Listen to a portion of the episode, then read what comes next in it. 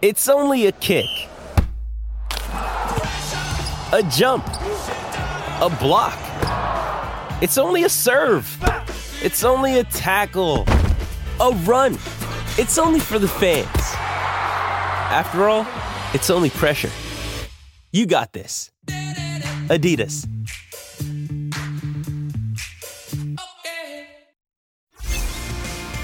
The award winning seven seat Kia Sorento. Kia, official partner of the FIFA Women's World Cup 2023.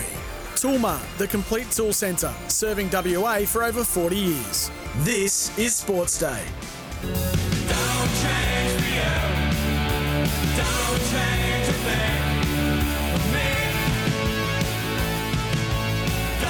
Yes, yeah, it's a very good afternoon, everyone. Thanks, Hayes. Thanks, Marto. They've left the building uh, with a run home back tomorrow between 3 and 5. Peter Vlahos with you.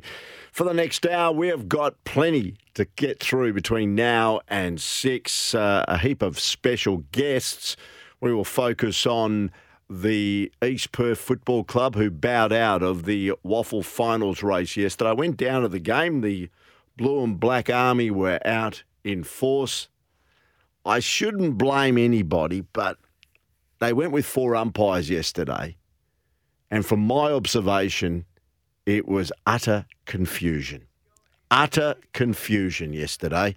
Why they didn't stick with the three and decide to go with four umpires in the first week of the finals, I don't know why. I was tempted to get Dean Margetts on the show tonight, but I thought, no, I'm not going to focus on the umpires. All I'm going to say is give my opinion on the result. And Claremont, in the end, made the most of their opportunities and won. But honestly, some of the decisions defied logic yesterday. And I just reckon there was confusion amongst the umpires. I'll leave it at that. Congratulations to Claremont. Wish them the best of luck in their first semi against Subiaco. Of course, the sec- second semi will be on Saturday between East Fremantle and Peel. And congratulations to Peel on getting through to the double chance offing this weekend. And we will preview those two semi finals a bit later on in the program.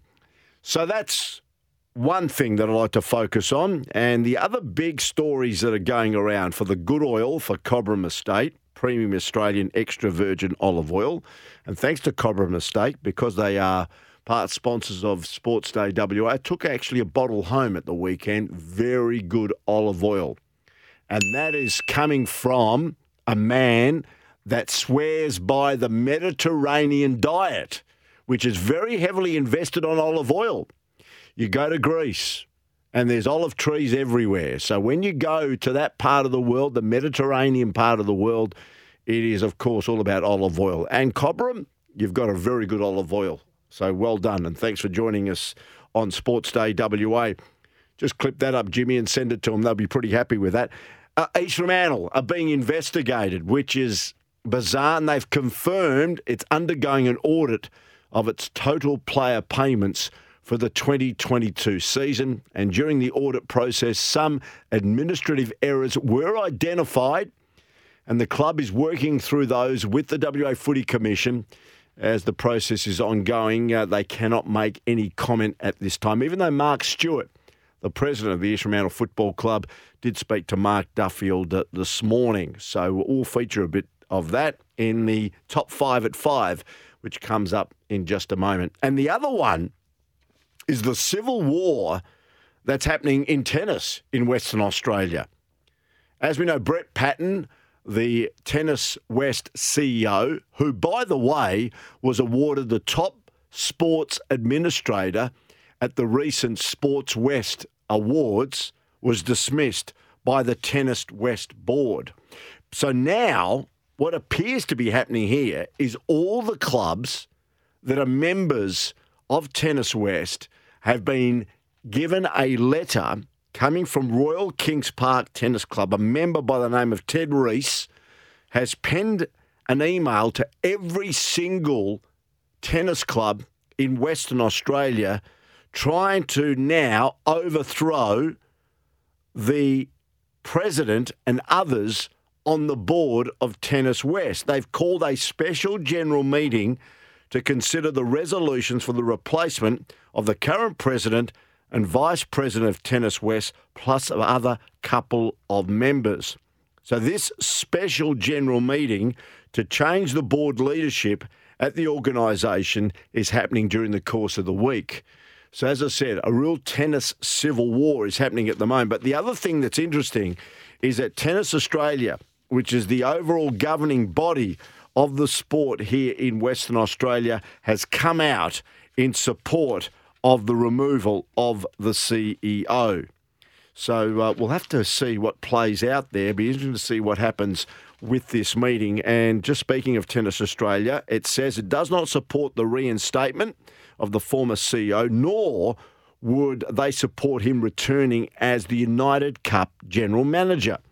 Together with Tennis West, we are committed to finding a replacement for the Tennis West CEO role. As I said, it is an absolute bloodbath at the moment when it comes to local tennis. All right, that is the major new headlines for mine. Thanks to Cobram Estate, Australia's most awarded extra virgin olive oil, grown, harvested, and first cold pressed in northern Victoria.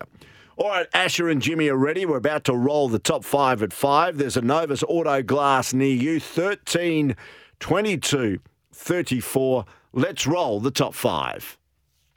Number five. You know, when you get in a game like this and there's a lot of pressure, who you are comes out, and we're uh, a step off it right now.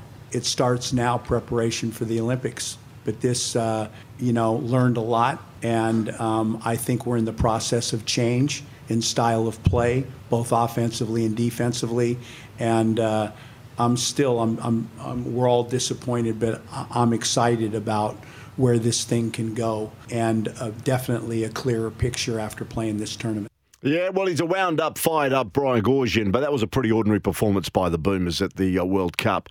For mine, uh, getting beaten by 11 points by Slovenia, they looked at Josh Giddey certainly contributed, but apart from that, they just seemed flat. And the whole tournament to me is a bit lackluster at the moment. But anyway, that is the World Cup. And as Mardo testifies, the pinnacle of the sport is at the Olympics, and Australia are there in 2024 in Paris. And let's hope they put on a better showing. Number four. I thought they were just outstanding. You know, they kept their heads, just played our football, really committed to to working hard, and we slowly got to grips with the game. And once we got a hold of it, I just thought we were dominant all the way through, and uh, it's a credit to them. Yeah, good performance by Tottenham Hotspur. We're following them closely here in Australia because, of course, the Aussie Ange Postecoglou is in charge. They're yet to lose a Premier League game in four and are two points behind Manchester City, who have got an unblemished record. Spurs have won three and drawn one so far. And on the weekend, away to Burnley, they won by five goals to two. Number three. Had a look at uh, West Coast Best and Fairest, which happened over the weekend it is alarming. So some of the results in this, and you can deep dive it any way that you like, but Tim Kelly won it and he was deserving to win it. Terrific season. Well done to Tim. And Oscar Allen, the other standout for what he did, All Australian squad, 53 goals in that side. After that, is it about an uglier best and fairest results as you're going to see? So I'll give you an example of that. Shannon Hurn finished fifth. He's now retired. Mm-hmm. He played 13 games. That must be the softest top five finish to a best and fairest ever. Andrew Gaff who probably shouldn't be playing AFL football at all, with all due respect, despite the fact he's been an excellent player. But the time is up for Andrew, finished seventh in their best and fairest.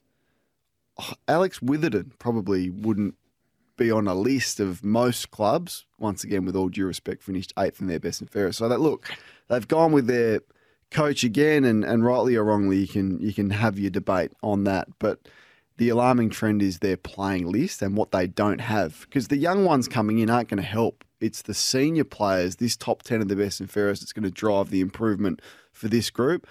So perhaps it's it's even worse than we think at the Eagles. Well, if that's a question without notice, I've got no answers. Is that the worst top 10 Ooh. of the best and fairest you've ever seen? Is a question without notice for you? Well, you'd have to go back to you know, some of the worst sort of two, three year periods, maybe the, the Giants. Brisbane Bears when they first came out, the Giants, maybe Fitzroy way back when. What did their what did their top ten look like? But I don't know, Bucks. That's Jayden Hunt finished not, fourth. Not great. No, not great. There you go. He's come in for a lot of stick from the West Coast Eagles fans. By the way, congratulations to Tim Kelly taking on the John Worsfold medal on Saturday night. Richly deserved. But uh, certainly Kane Cornes, when he looked at the top 10, uh, was flabbergasted, and even Nathan Buckley had his say there. You can give us your thoughts. I know something people already have on the programs earlier. The Temperate Bedshed text machine is there for you 0487 736 736. Number two. This, this is, yeah, this was an administrative error. I, I can categorically say that there, there is no intent or desire to get a, a competitive advantage. Obviously, yeah, we, we, take responsibility, absolutely. You know, East is proud in regards to our culture and how we, the governance of what we do. As I said, this, this is an error. Uh, there was never any attempt to do anything other than to do the right thing. We'll own that, adjust our processes, look at what we've got to do, and, move forward. South Fremantle penalised this year, eight points. I'm just wondering what East Fremantle's going to do. Again, administrative error, but somebody has got to cop it. And I'm just wondering whether there may be a casualty or two in relation to the administration of the East Fremantle Football Club. And even though it's it's happened and they've pleaded uh, guilty to maybe making some mistakes, it won't happen. That is the sanctions, whatever they may be, by the West Australian Footy Commission, won't happen until after the season is over, even though they've got evidence now. Uh, I don't exactly get it. Is that because they don't want impact on East Fremantle as they head towards possibly a grand final decider? We'll have to wait and see. But it looks like, because the South Fremantle situation was different, it happened after the season was over. That's when they found out about it. But here we are with East Fremantle. It's actually in season, but they're just delaying it. I know the Commission is continually saying that they're still investigating. Well, Mark Stewart, the East Freo president, has just confirmed that they have made some mistakes in their accountability. Uh, that was number two. Number one. You and us and 100,000 people at the Toyota AFL 2023 Grand Final. You can be there or you can be sorry.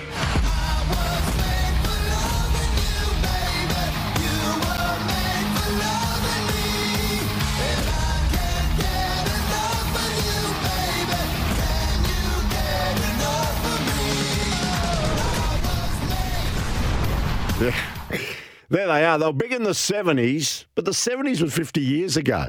It's Kiss. I look at Jimmy, I look at Asher. They wouldn't even know who Kiss are. I'm just wondering, I'm just wondering whether sometimes it's better not to have any entertainment that doesn't resonate with everybody. Like if you've got an Australian artist, it does resonate with everybody. You know what I, would have done? I wouldn't have worried about Kiss. I wouldn't have. I would have brought someone like Paul Kelly back, who has been at the AFL Grand Final, has been a hit. The younger generation still know a lot of his songs, even though he was primarily in the 80s. They still know his songs. He's an Australian through and through. Then bringing somebody like Kiss, it's daytime. They have fireworks, they have makeup. I'm not sure it's going to work.